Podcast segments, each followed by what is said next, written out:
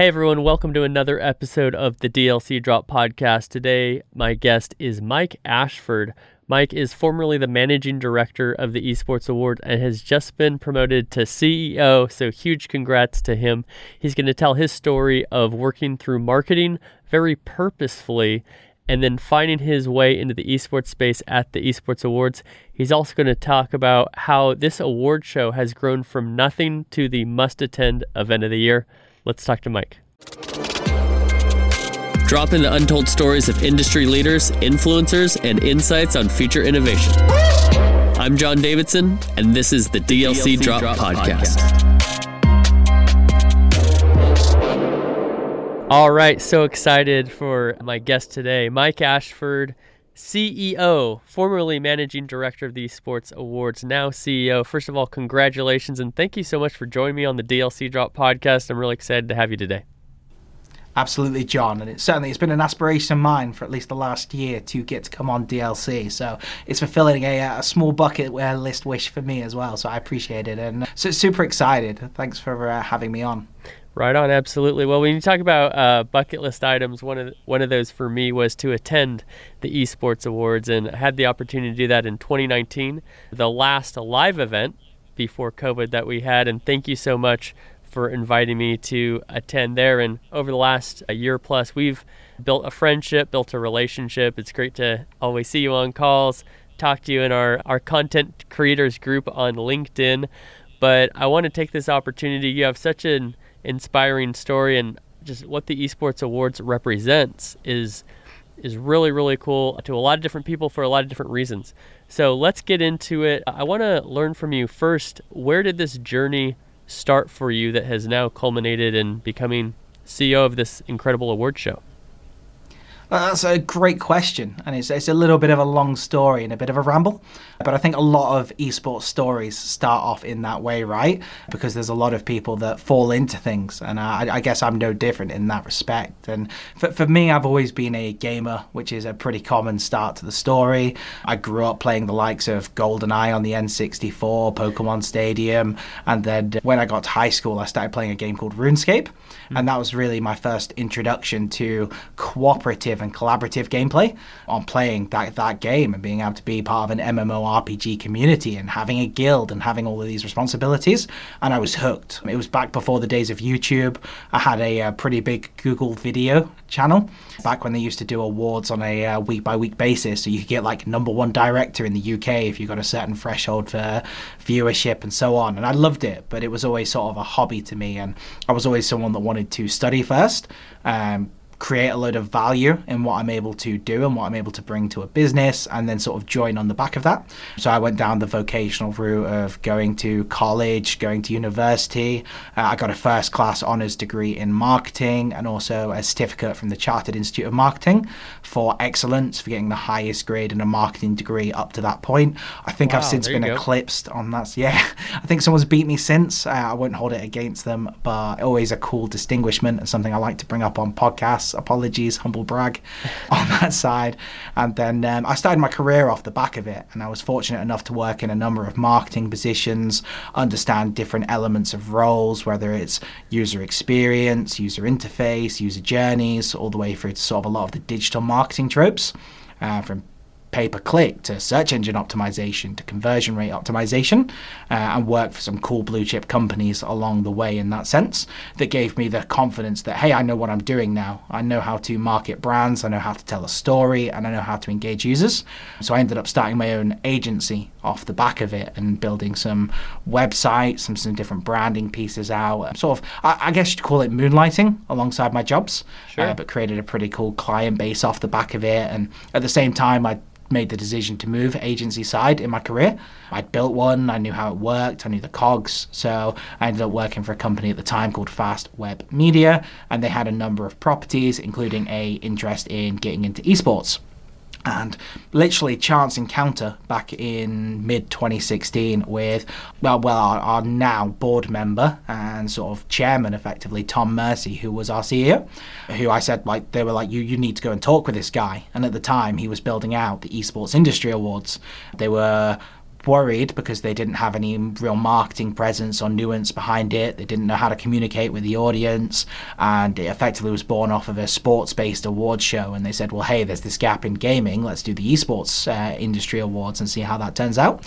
And Tom pitched it to me in a room in London and I fell in love with the concept straight hmm. away. I felt this is different, right? This is a unique proposition. This is something that hasn't been done and that can add a ton of value. And to me, that was something that was really important. I wanted to be able to approach the industry different, so that when I put the hours in and when I put the time in, there's a, a piece of legacy that says that these were the people that did this, and this is why this exists and is functional now because they they put it together, they manifested it, and it unfolded in this way, and that really creates part of the the core pillar pillars of the awards right creating legacy in wow. that sense. Yeah. So yeah, I came on board in 2016 as a uh, consultant at first to really work through the marketing, and very quickly it picked up steam. We we spoke with Twitch, and they were like, "You need to broadcast this. This needs to go out as a live show." And suddenly we're producing a live show, plus running a voting process and a panel and a board and everything in between. And this show's rapidly coming up. And at that point, people still weren't aware of esports as a mainstream concept. So getting it across to people like what you're working on was very difficult. I remember I'd be like, there, "There's all of these celebrities that we're persuading to come over to the UK that are going to be there. There's Hector Rodriguez, there's Pamaj, there's Scump, there was Hastro, and even some of the UK-based guys like KSI that were in the room. And it was just blank faces and blank stares the whole time. We were fortunate we had some UK-based celebrities as well. We had like um, David Haye, who's a really big boxer and heavyweight champion of the world, who came and attended because he had a real love for games gaming, and it's all sort of gone from there. But I'll be honest, I will give a shout out to my little brother Alex because he was the one that persuaded me to stay around the gaming circle. Because well, when I was going through my degree, I really wanted to get sort of like a steadfast career, and yeah. I didn't believe that you could get a career in gaming at that point. I was like, it's a unicorn, right? It's very difficult to get paid for something you're so passionate about and something you enjoy. So I started looking in other routes. I stopped playing, and he was always trying to persuade me back around 2010 to play this game that just came out called League of Legends. He was like, "This I've heard huge. of it. yeah, yeah. I, I, I, hadn't at that point. I'll be very honest. Um, yeah. I was still in the RuneScape era, and I was like, "No, no. RuneScape will always be much bigger than it. It'll have more player base." And he's like, "No, no. This game is insane. It's getting 20 million people playing it a month, and they're doing some impressive things." And I sort of ignored it at first and was like, "Okay, well that's cool." And then it got to the 2013 season SKT T1 at the time, who are now just T1. We're going on this dominant rampage in Korea. And then we went to dinner once, and he was on his phone the whole time watching this game. And I was like, You, you need to get off your phone. We're at this big fancy dinner. And he's like, I can't. Like, this team are going to win a million dollars. And I was like, No, no one's going to win a million dollars. Like, you don't win a million dollars playing games. He's like, They're going to win a million dollars playing games. And I watched the stream, and sure enough, they won a million dollars playing games. And I was like, this is really serious and these concurrent viewership numbers are absolutely insane. So that was when i was like I need at some point to have in my career that I've worked in this industry and that I've managed to do something of presence. And from there, I sort of spent three years working on my agency, my presence, keeping up to date with the games. And actually, there's a there's another story, and this is a long, long preamble. But uh, I ended up breaking my foot in 2014. Okay. And I, I, used to play a lot of soccer, so a lot of football over here in the UK, and I couldn't anymore. I, I lost my competitive edge. Like, oh wow! Um, it just wasn't going to happen. And I was like, well, what can I play that would give me that competitive tension back? League of Legends, uh, and I ended up playing that with my brother for four years up until sort of the second year of the awards. We ended up getting to Diamond. We played in a load of tournaments across the UK and Europe and having a load of fun with it. But again, I had that sort of pessimism of this isn't going to pay my bills. Like this isn't going to be the job that lands me security in life. Right. Um, so I, I, I, walked away from it, and it was really ironic that at that same time I was coming into the awards and being a part of this. So my catchphrase since is I wasn't good enough to win awards, so now I get to give them out, right? yeah, I can relate to that in my skateboarding career. I always say, man, actually, I'm glad I wasn't a little bit better to delay my business career. I did delay it for uh, probably five to seven years, but I was like, man if I was a little better, I'd probably be uh, homeless in Fort Lauderdale somewhere right now. But no, that's but, so... but that's got to be super exciting as well, right? I, I, I, watched the show I saw recently. You've got to live out some of these cool things where you've got people that worked on some of the Tony Hawk's games, where you've got the yep. passion of gaming with your personal passion coming together in fruition. th- this is your podcast, so apologies, but like, how was that for you? Like, that must have been the most crazy experience. Yeah, no, it, it's it's really amazing. I can't believe how blessed I am sometimes with just the way things have come together, you know. And I always say, man, when I got sponsored at age 14, I never dreamed that number one, it would go so far where I would do it for a living for a number of years, and then that dream fell apart after a six month tour. I broke my ankle.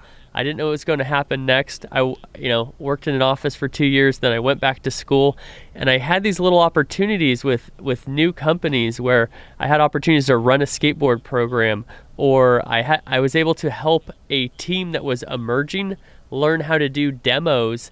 It's a completely different way of skateboarding, street skating versus doing a demo for a crowd.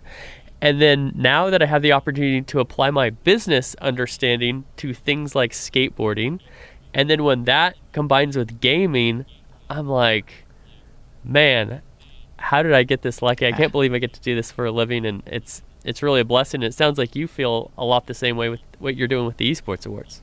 Absolutely.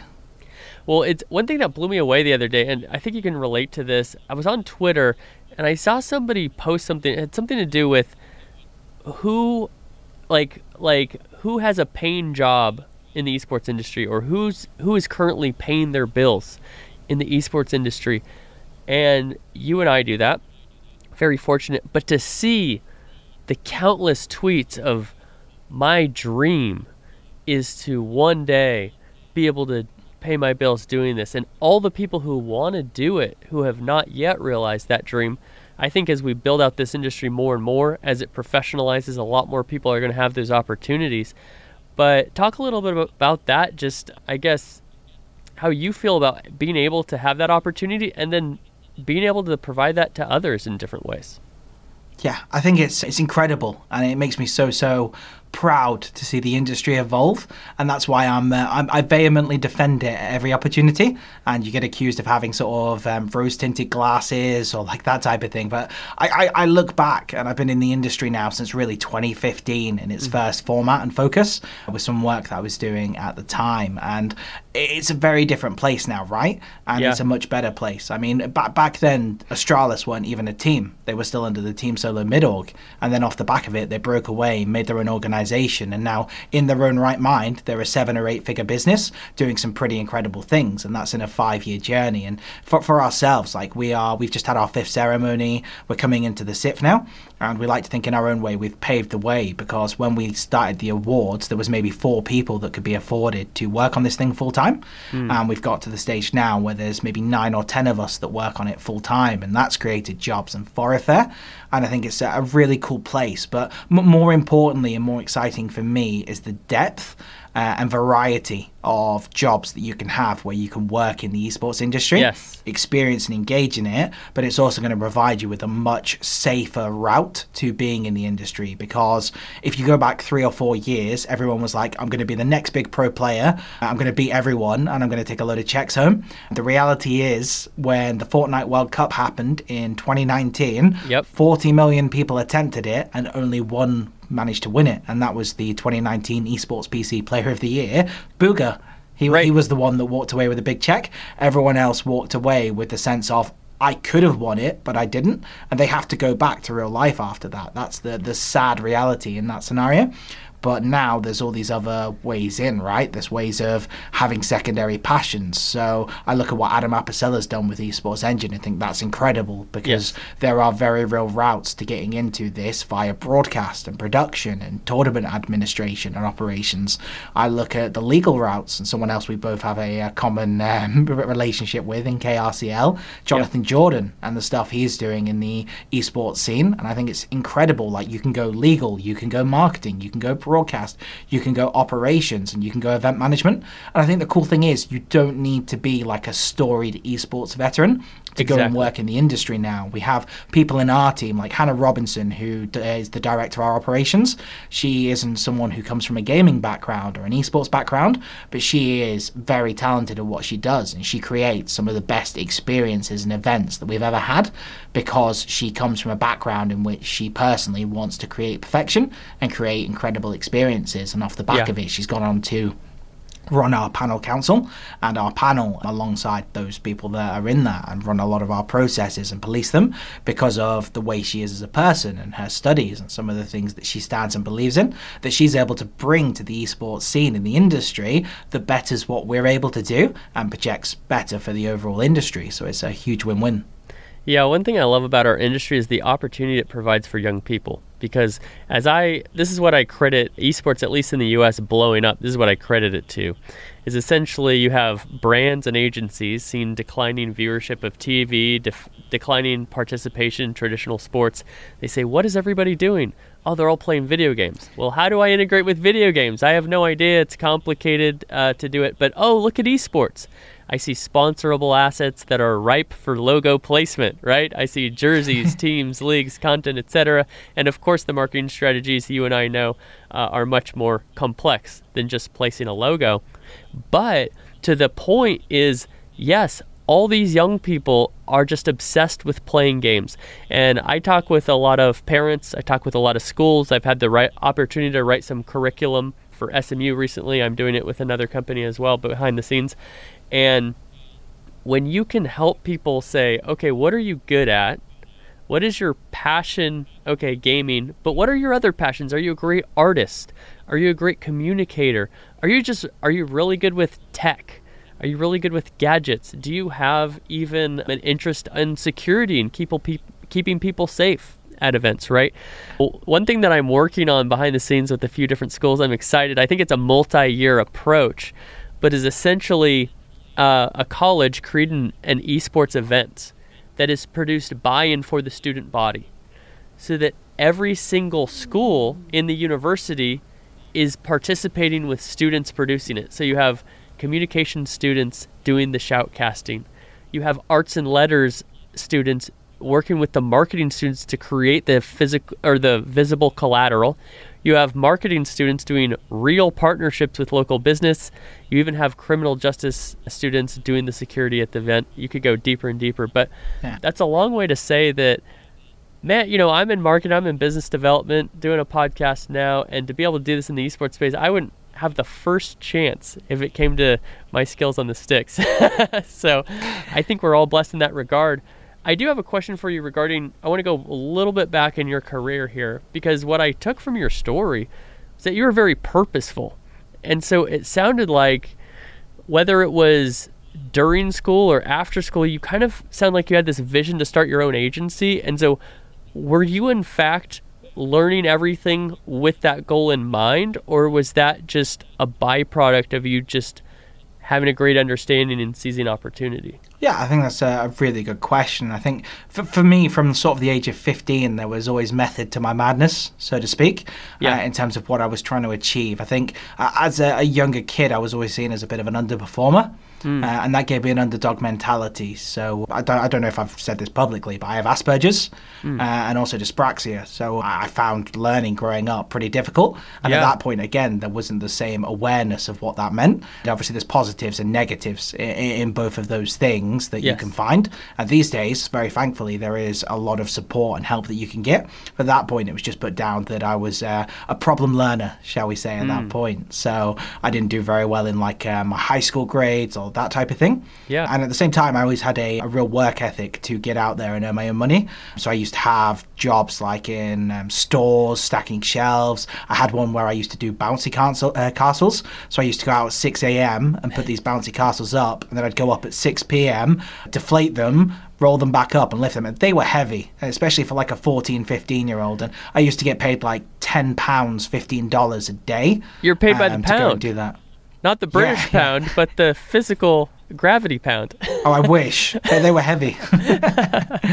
yeah. So, uh, so what I, were you doing between uh, six oh. and six? Is my question. Were you just hanging out, or were you setting up bounce houses all over the city and then strategically yeah, collecting them? pretty much. Yeah, yeah. It was like a, a full circuit and uh, thing that we used to uh, do. And sadly, I didn't own the company, so I got the, the, the small change that was left at the end of the day as payment. But I was happy because it meant for the rest of the weekend I had some money in my pocket to go out and do what I wanted to do. Right. Right. And that gave me a really good work work ethic that, that there is a system that I can work to that's going to be favorable for me. Mm. And then it came to college, and at that point, you were allowed to use uh, a laptop for your exams and your studies. And then I realized that actually I have some things that I'm pretty good at, right? I was fortunate with my older brother that we grew up messing around with the internet. So we used to create like chat forums. So he ran like he was really into his wrestling. Uh, cool. So he ran like a wrestling forum like way back when there wasn't much on the internet. Um, yeah. And I used to watch him mess around with that and sort of work out how he edited it and how he did all these things. So I was pretty savvy with building that out. And that gave me my interest for marketing. Uh, and then I was sat there looking at it and saying, there's a lot of people already in marketing. There's a lot of people that are experts that are always going to create a ceiling for me. So I said, well, what's on the horizon? And at that point, it was social media is on the horizon. This is going to be huge.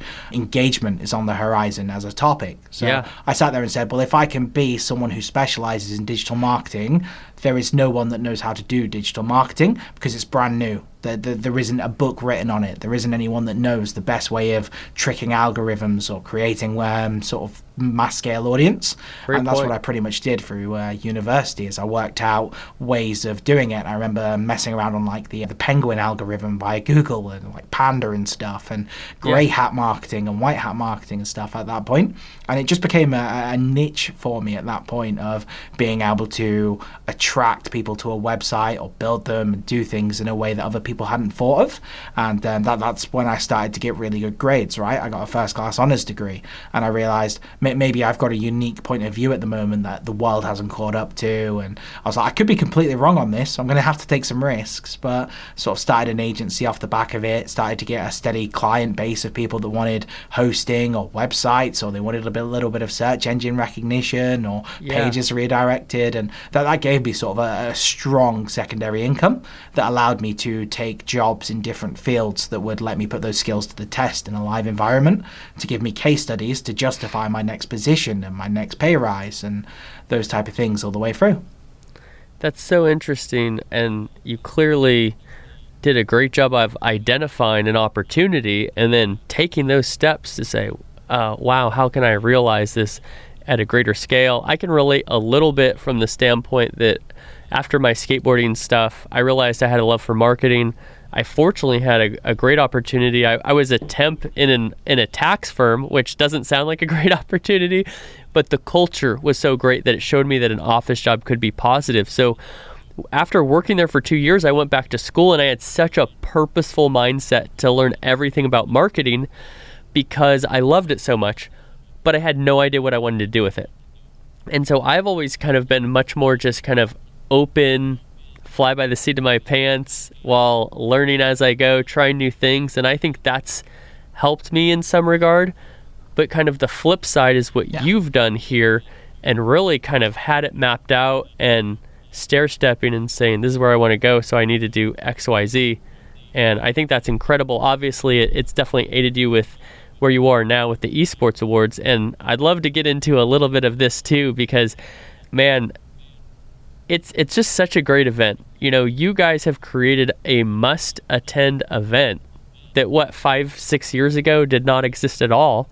Talk a little bit about that experience when you're in the UK, you're developing this from scratch, you're trying to, you know, it just came to Texas in 2019, is that right?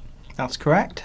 And so I'm wondering if the last year maybe a lot of people were like, yeah, we're going to the UK, we're going to the esports awards, but the years previous to that, it was probably like, how do I get people to fly across the pond? What was that experience like? Yeah, I think it's uh, a very good question again, and it's, it's always uh, a weird one because so much of our year rides on this one night in the calendar. Uh, yeah. Because we've spent so much time building out the principle and the architecture and the infrastructure for what we see as a, a best in class award show with a very open, transparent, and clear process on how the awards are created and how everything works. I think going back to 2016, it was really looking at how do you get the who's who in the room. And I think we were very lucky in some respects that we had Warren Fish involved because he had some phenomenal relationships from his time at Gfinity that Yeah. means that he had a good level of trust because back then no one knew about this new award show. We were called the Esports Industry Awards. There was a lowercase e in the title, and people hate that, as we all know. it, it was what it was from a branding perspective. Yes, Um, yeah. On that side, and we had to persuade all of these huge influencers and celebrities to get in the room. So again, we had a phenomenal events team behind us that were known for putting on some of the most reputable and fun events. And then we developed uh, again a really strong opportunity with building some of the best after parties in esports that really engaged with some of the influencers. And I think the the important principle that we put in place is that we built something worth winning. And that's very important. Mm. And it served us really, really well because every year as the industry grows salaries grow up go up expectation goes up influencer day rates go up. Yeah. uh, but at the same time the value of the end prize of the distinction of your peers r- remains just as significant because I-, I will never ever make any qualms. We can't afford the likes of a ninja's day rate. It's just not doable. But what we do have is that ultimate seal of recognition that you are the best streamer in a given year. And that's something that's coveted. It matters. It's distinguished. And they will vie for so that that was something that's been a, a manifesto and an ideology for us since the 2016 awards Absolutely. So help help me understand what I understand creating an award that is respected and that people value and say, "Oh, I want to go because I won it." What about before anybody ever won an esport award? What was what were some of those successful tactics with whether it's people like Hector or others that worked to bring them in that some of our audience might say, "Well, I'm building something I want to attract somebody of significance. Maybe I can replicate this in my efforts." yeah i think it was it was something very different back then uh, and something that had never been done so it was sort of it got attention in that regard but it was Yeah. also well positioned at the time because i still think we went very early with the awards right we could have waited a couple of years and still done a lot of what we did because 2019 was a real breakthrough for us Yeah. but it was the fact it was early and it was the fact that it was so organic and natural to what these guys do. We were there to celebrate their achievements and to make sure that their legacies were remembered so that it was documented throughout time, right? Everyone else has Wikipedias and all these different things um, and all these award shows that remembered, well, who was the best at that time and who could sort of artifact it. I think importantly, what it actually did is it became one of the only vehicles that can actually say, this is esports because Hmm. it was all encompassing, right? Because when when people say esports, they'll say, "Oh yeah, we've got esports," and they've got COD, so they've got one facet of esports. Yeah. So if you don't want to talk to the COD audience, you're in the wrong place. Whereas we have COD, we have CS:GO, we have League of Legends, we have Overwatch, we have Dota, and we have their communities that tune in and watch because they want the validation that their player is way above that of the others. And that was a big allure for some of the influences in year one is that it bridges the gap. And one of the big things has always been esports has become more insular because Riot control their ecosystem. They don't have outside talent working for them now. So our event became one of the only places where you could catch up with people that you grew up in the industry with. And it was that sort of, oh wow, when I come to the esports awards, I'm well looked after. I go to a best in class event and I get to hang out with some of the people that mean the most to me that I don't get to see because I'm on the road 300 days a year working all these broadcasts. So I think that was important. The other thing I'd say is that it was premium and prestigious. That was the other huge thing for us is Yeah. that it was the only night these esports stars that go to every match in a jersey that wear streetwear and lifestyle wear on a day-to-day basis get to wear a tux and be celebrated for all the incredible things they get to do. Absolutely. And I can tell you, you know, some people might think, wait, a bunch of gamers, you're going to put them in tuxes? They want to do that?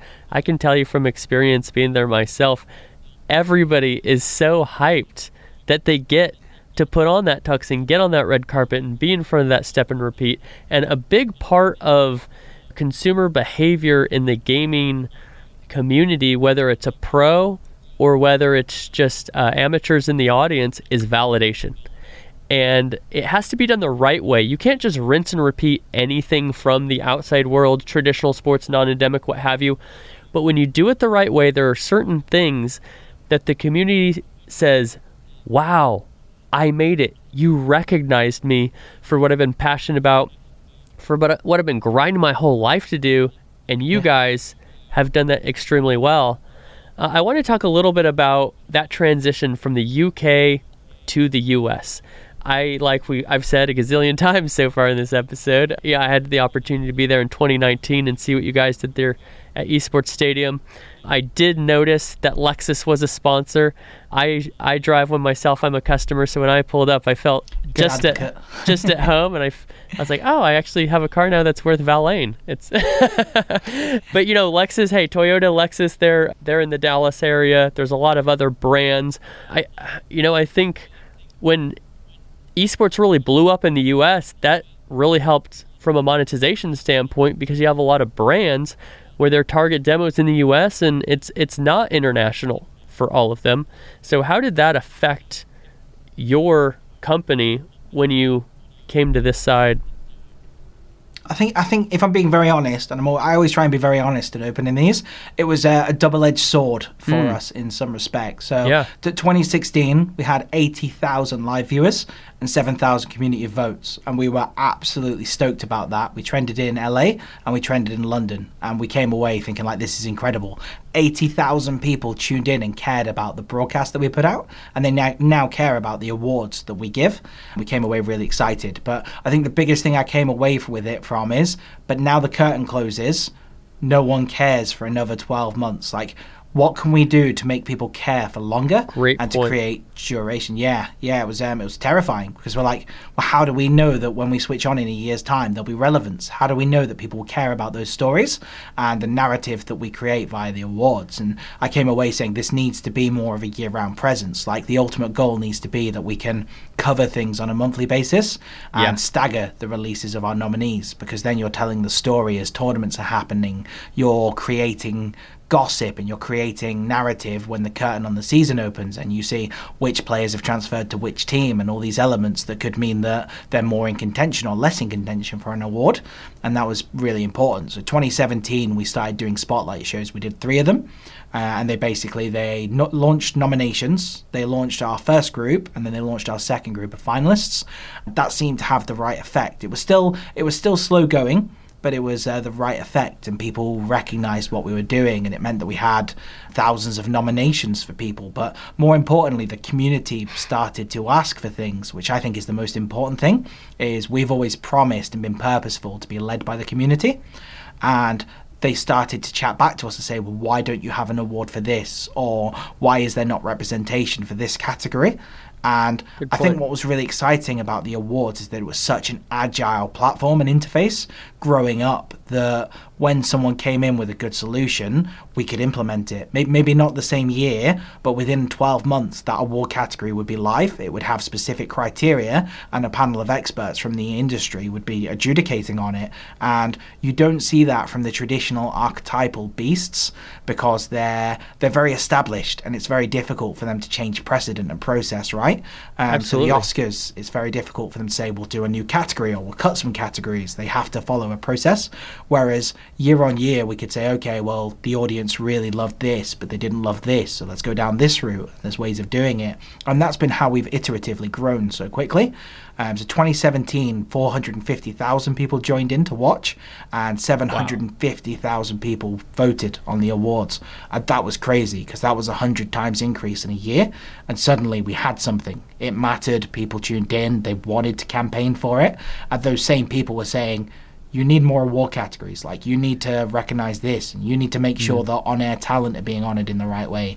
And w- we responded to that. We were like, "You are absolutely correct. Like, let's continue to do it." But at the same time, as I've been very honest about, we were a super lean team. There was Yes. at that stage maybe six people that were working on this full time managing the entire process and managing all of these shows, content, sub content, social media, graphics, partnerships, activation, and planning for this live ceremony and trying to build the best broadcast that we possibly could, as well as launch new awards. And there always has to be someone that can underpin why that award matters, what the criteria should be. But we we persevered, and t- 2018 was the real establishing year for us because 2017 we understood the concept worked, we evaluated the methods, we could see that viewership went up when we broadcast more often and when we created the right stories around it Yeah. and the right narrative around finalist unveilings, shortlistings. So 2018 was a case of let's do more of this. Let's put more content out. Let's put more broadcast. But let's start getting some of those players behind the scenes involved. Let's give them a neutral platform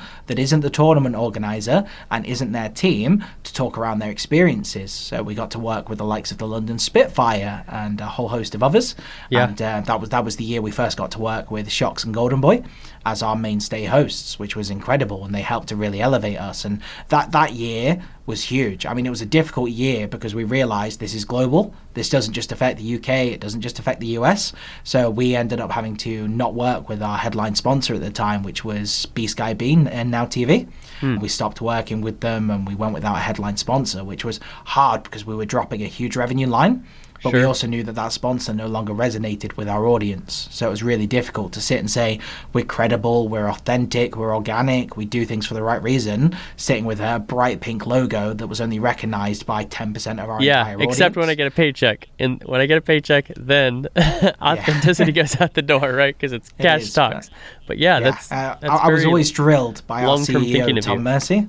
Yeah. Well, he, he always had the catchphrase of credibility, credibility, credibility. Mm. And when you don't have credibility, your business is over in the awards business. So um, Absolutely. it was a, a big, big thing for us. And we were developing all these systems with Deloitte at the time around adjudication and being able to govern data and build things out. But at the same time, money was tight in 2018. We didn't have a headline sponsor. We were getting a huge, huge amount of fanfare in the US, but the US also didn't want to sponsor a UK based event, right? They, they have these huge teams over there.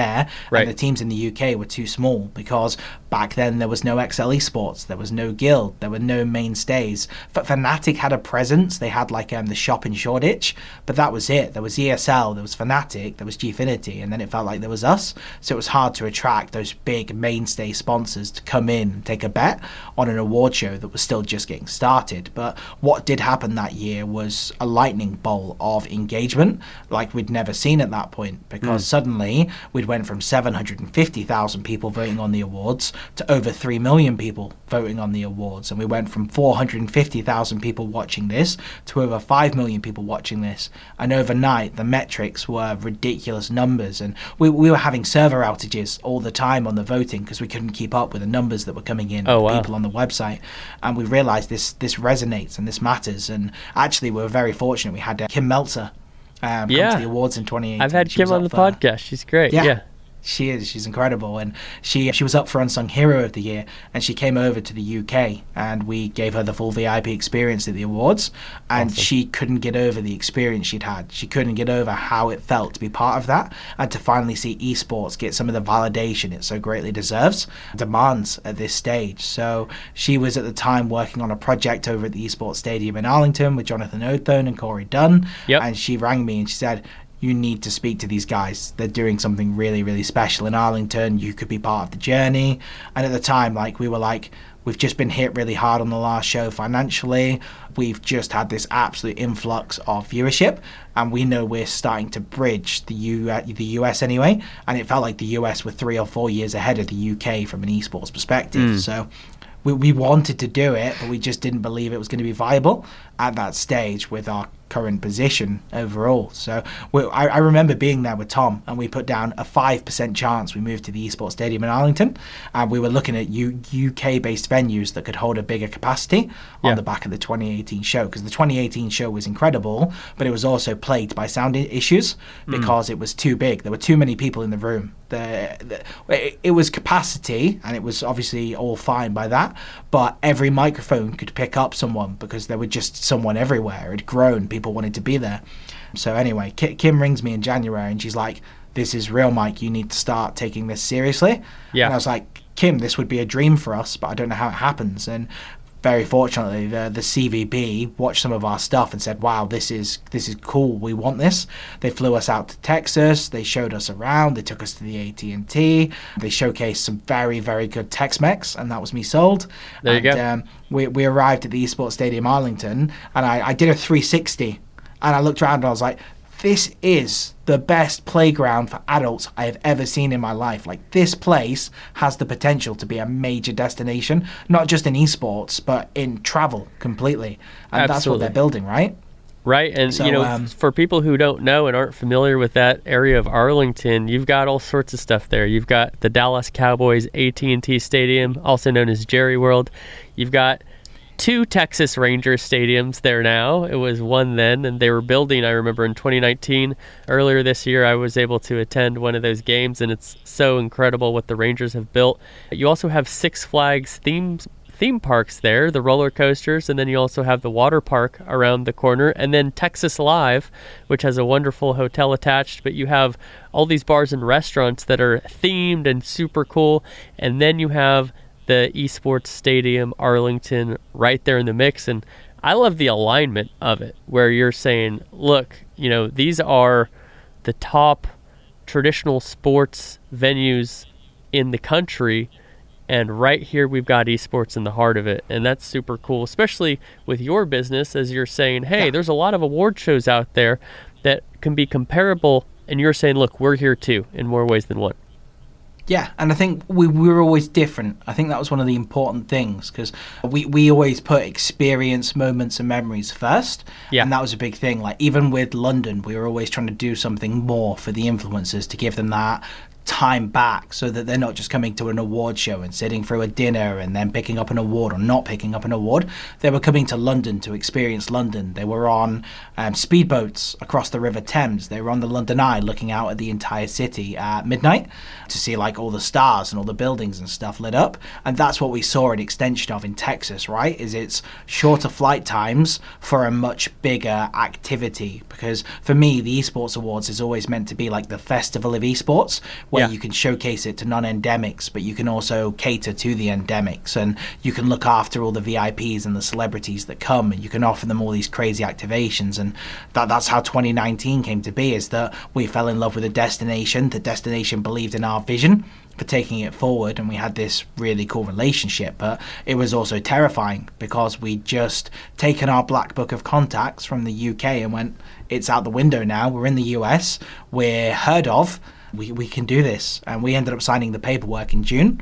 And then we had five months to plan, facilitate, and build this entire award show from start to finish and persuade a thousand people that this award show was going to be incredible. But you, Right. you, you can't have any backstory on it because it's been in the UK for the last three years and we didn't cover any of the additional content for you. Right. Man, that's that's quite a thing. You know, one thing that I really love about what you guys do, it tells me a lot about you and the team as people, is the way that you treat the talent. And you just shared how you uh, treated Kim, and it sounded like treating that one person the right way, going kind of over the top, going beyond the call of duty, if you will, really opening up doors for you. And I've been on some calls with you regarding sponsorship and production and all these, you know, behind the scenes things. And I remember one time I was pitching you an idea for a sponsor. and We won't talk about who it was or this specific idea, but I, I really thought this was cool. You said, John, I don't want to add a sponsorship activity to what we're doing with the talent during these three days because this is their time. And that was a moment where, hey, maybe we could get you a couple hundred grand more or something like that, right?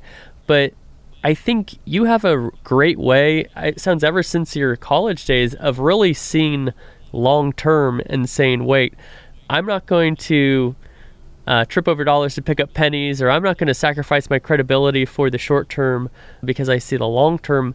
I want you to share a little bit about what you guys do for the talent, for the nominees, and then I also want you to share how you're using your platform to help more people. And this is with a new partner that you told me about just before the show. So, uh, share a little bit about that for the audience.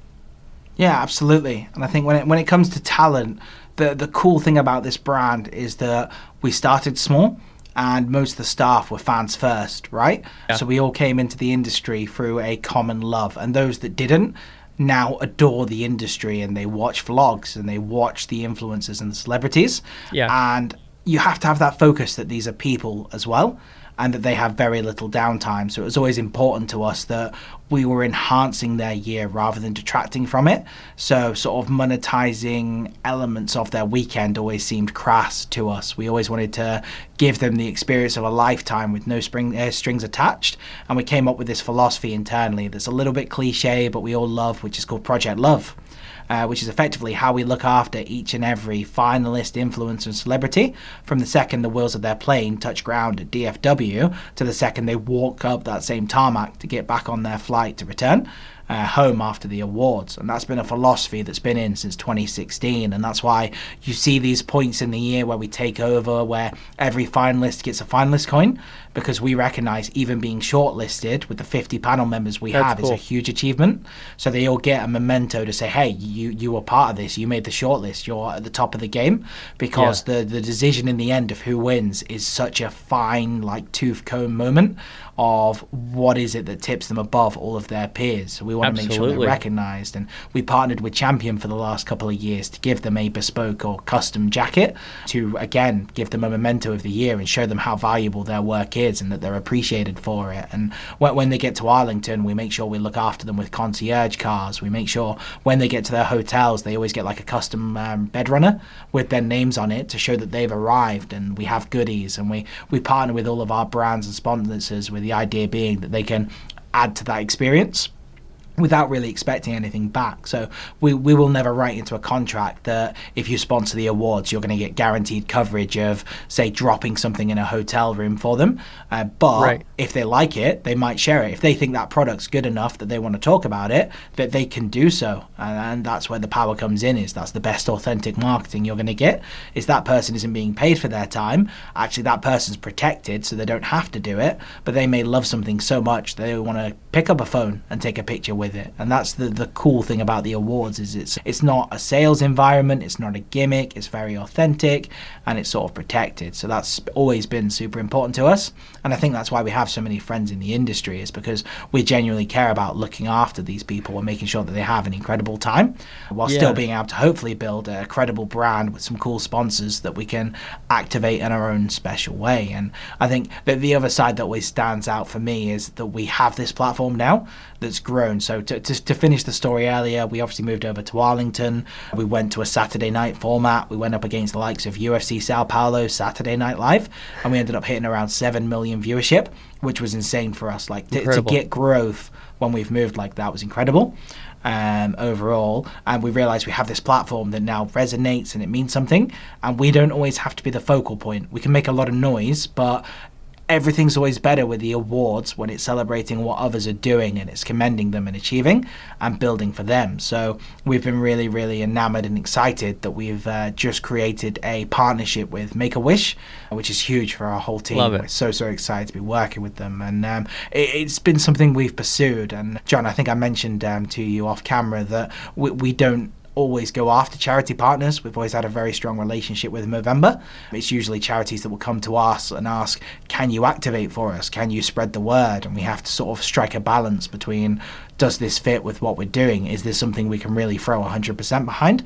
We, pursued Make a Wish. Like, we really wanted to work with them. And thanks to some friends over at Secretlab, they were able to create intros and create a really cool way for us to facilitate and work together. And I, I'll be honest, like, we were sat around at Christmas and I read an article that said over 2,000 children didn't get their wishes granted throughout 2020 due to the pandemic. And it, it broke my heart. I was shattered. I, I became a dad in 2020 on Yeah, the first day that we went into a thanks very much yeah it was the first day we went into a lockdown and at the time he was actually was born quite poorly and he spent three weeks in neonatal and i just kept saying like as long as he comes home happy and healthy we'll get through this and Yeah. thankfully thank everyone like he came home he's happy he's healthy and i get to enjoy every day with him but i recognize that's not always the case to hear the kids didn't get their wishes facilitated due to the pandemic it, it hits me a lot harder in that sense so when we got the opportunity to pitch to make a wish that we could not only fundraise for them but actually facilitate some wishes for children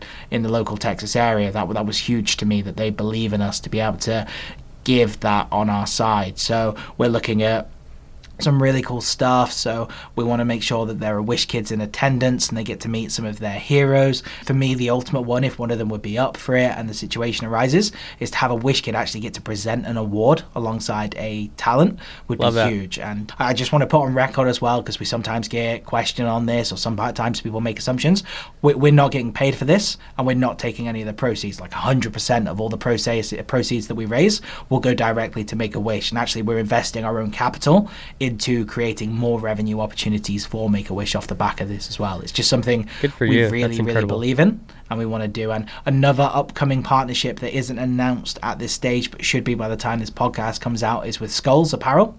Cool. Uh, and Wes over there, they're someone that we've had a good relationship with since the end of 2019. Yeah. And W- Wes has some incredible stories. Actually, his his son was a uh, Wish kid and got to do some incredible things on the back of it. So it really resonated with him. So when he heard about what we're trying to achieve, he was on board straight away, and he was saying. This is something I want to get involved in. And like Skulls want to throw their collective might behind creating a custom apparel line that you can buy to support Make a Wish and being able to do cool. some cool stuff off the back of it. So I love like the triangulation of being able to do good for the right reasons, and there's no one sort of skimming the bottom line on it. And it's just it's cool that we've got to the stage that our platform can do something that Yeah. actually matters, and that's the kind of thing that makes me keep putting in like 12 to 15 hours a day. Yeah, I can tell you from my experience at GameStop when I started there, some people were reaching out to me. And I would, you know, be like, hey, John, can you support this kid, that kid? Can you do this special thing? And I would go to our PR guy, and he's like, no, John, you know, we can't, we can't do this. And I, I got a little frustrated at first. I was like, are you kidding me? Look at all the stuff we have. And they said, John, do you realize how many requests we get? All of them. Every kid's make a wish wish has to do with gaming because all these kids are gamers. And so they see something like GameStop and they see and so you know and I'm not throwing any shade at GameStop. GameStop does a lot of wonderful things. The point simply is they can't handle every request. And so what I think is amazing is you have recognized the value of your presence and you're providing yet another platform that is associated with this passion and you guys are so well set up for it because you have these you know these famous players these streamers team owners etc that these kids are just to love to be able to have a moment with. And you know we we can do a lot of things that are cool or can fun be fun or make a lot of money sometimes but i think it is so special and impactful when we do things that really is positive towards other human lives. And so you know kudos to you for doing that number one uh, as we wrap up here, I want to give you an opportunity. I'd love to just hear through the last five, six years, what are some of these big moments, favorite winners, whatever? What were some of those exciting times through this journey with the Esports Awards where you either had to pinch yourself or like, wow, this is the coolest thing in the world? Yeah, that's uh, again a very good question on that side. I think that there's been a lot of big moments and memories now. Super exciting. I think my, my personal development over the last sort of six years has been really cool to see because when I came into this, I had a lot of goals on what I wanted to achieve, and it was always sort of what I was going to bring to the awards. And it's been really cool to get to a point where we just have this core team of people that now say we and it's a team that generates and builds things. So one of my favorite things was the uh, the other day we had our community spotlight show. It was incredible. We had Soe Gschwind from Overwatch League and Uber Mitch Leslie alongside our mainstay host Tom F. Badinger, and they revealed the awards. And it was it was this crazy phenomena where we had for the first time this team that were capable of running everything end to end in house, and to see how much of the growth has has gone into those people is incredible and how they run these sort of top of the range broadcasts. And it's always that moment when you wake up the next day because we broadcast until 4 a.m in the morning. Wow. then we went to sleep and rested. We woke up the next day and it's that first text from the person that's been on the voting console and checked and you get that text of we've just hit 750,000 votes inside of 12 hours. And you're like wow that's insane. And then you get the text within 18 hours which is we just eclipsed a million votes and you're like that's insane. That's this incredible moment. And to see the team do that and we have like um, a small content team that put together all those shows to see what it means to them now is uh, more gratifying for me than anything because they're they're doing end to end. They're they're coming up with the ideas. They are building out a script. They are directing and producing it recording it and then they're broadcasting it. So to see them get the return on it it's incredible. But if i was going down the actual route of the awards themselves there are there are some just really cool stuff. And for me when we had the lexus cars in the room in 2019 that Yeah. was such such a proud moment for the whole team to sit there and say like wow lexus really believe in what we're doing and they trust us to the point where they're going to put their brand in the room as part of the product and to activate and I'm a huge Marvel fan, so to have the car used in the Black Panther film Yeah. sat in the middle of a ceremony that I am exec producing and actually directing at points is incredible. It's like this this doesn't happen. Like whose life am I starting to live? And but by the way, there's a monster truck outside and it's blaring our theme tune across Arlington at the moment. Like it was it was super special. But actually on that as well, I'm going to give you my most soppy moment as a marketer. Please. Um, when I was uh, t- 2015, I went to the League of Legends World Championship in the UK. I went to the semi-finals, which was um, Fnatic versus EDG. Yeah, it was in um, Wembley at the Wen- uh, Wembley Arena, the SSE Wembley Arena. And um, to walk there, you had to walk under like this big bypass, bypass and like a mile's worth of uh, track to get down there. And League of Legends had taken over every banner. They had like Wow. all the hanging banners on either side of the road, and as you walked up, it was like Champions Way for League of Legends. And I was like, wow. Le- League of Legends has made it, and Riot has made it because look at this branding. Like this is akin to any major sports event and Yeah. anything. And in 2019, um, the city of Arlington put the esports awards banners up all the way across town. So as Wow. you walked to the event from any direction, you had the banners, and you had things that I'd got involved in design, and you had things that Chris, our head of content, had designed, and our social media guys had put together and stuff. And it was like, this, this is this is real, this is tangible, and well, we worked some pretty serious hours at the awards, like 15 to 20 hour days in the lead up, and to see it all come together was good. But I, I've, I've been skirting your question for a while because I always like to say I'm impartial, I don't have bias, but I have to say like the Doctor Disrespect wins have always had a special place because Yeah. He, he has a huge fanfare and just the moment in the room when he wins an award it changes the atmosphere. It goes from 10 to 11 very quickly and it's always cool and he has like that personality of enigma around it. But um, i'll be honest one of the, one of the coolest moments for me from a behind the curtains perspective is 2019 uh, i was exec producing but i did a bit of directing behind the curtain with the talent and um, we'd been briefed that day that golden boy had won host of the year and he was also hosting the show Oh wow. and we knew it was like this huge, huge thing for him because in 2018, um, he was up for Personality of the Year and he was up against Ninja. And he ended up losing that award by like 108 votes to Ninja. And he was like, I wish I'd never known that. I wish you'd never told me that. Because he's like, it's like an aspiration to be recognized by my peers and the community for what I do, but it's never a given. Yeah. And in 2019, he had no idea. He was oblivious and he was just getting cool. on with his job and Lottie van Praag was one of our other mainstay hosts on there, and she we, we told her so she knew. So we set up this scene where Golden Boy, and you can see it back on the broadcast. He goes up to the broadcast desk next to the stage, ready to do a bit to camera. That bit never existed. We wrote it into the script that day so that he would be in position, so he could actually watch that award be announced, so he wouldn't be behind the curtain for his big moment. And then they get through it, and it's Chris Mead from Twitch presenting it, and he goes up and uh, he's like, and the winner is, and he says Golden Boy, and you get this split second reaction from Golden Boy where he doesn't know who Golden Boy is. The cameras are all on him, and he's like, oh, that's so cool, that guy won, and then he's like, hang on a sec, that's me, and then I'm Yeah. stood on the curtain next to him. And like everyone runs up to hug him, and then he goes on the stage. And it was just like such a cool moment because we followed Alex for such a good amount of time. And like when he started doing Overwatch, he had this really insane moment where he was on ESPN Yeah. and you could see what it meant to him like it resonated with everyone that like he'd went from being this guy who loves games and wrestling and having a dream to being on an ESPN broadcast and suddenly it was very real. And like that next moment that got him in that same way was winning an esports award. And I was like that is what this trophy here means to people now. Like this is what it means. Because it's not just a pretty trophy although it is a very pretty trophy Yes. it's a year-round campaign where there's hundreds of thousands of nominations. Then there are hundreds of hours worth of panel sessions where they go back and forth and deliberate on the shortlists. And then you get the community vote that goes on for about three to four months. And as you know, there's millions of those. 5.1 million last year, probably around 10 million this year, hopefully. And then it all comes down to October when you have a panel of 50 experts made up of your peers, the biggest sponsors in the room, and so on, all come together to deliberate on the awards. And then there's one winner. And when you go up on that stage and you realize all of those moments had to align for you to get to make that moment, that's Wow. special. And that's something that other people can't replicate. It's a very unique place in the market. That's incredible. Well, this re- is the end of our episode here, but I want uh, to enable our audience to understand how to experience some of these special moments for themselves.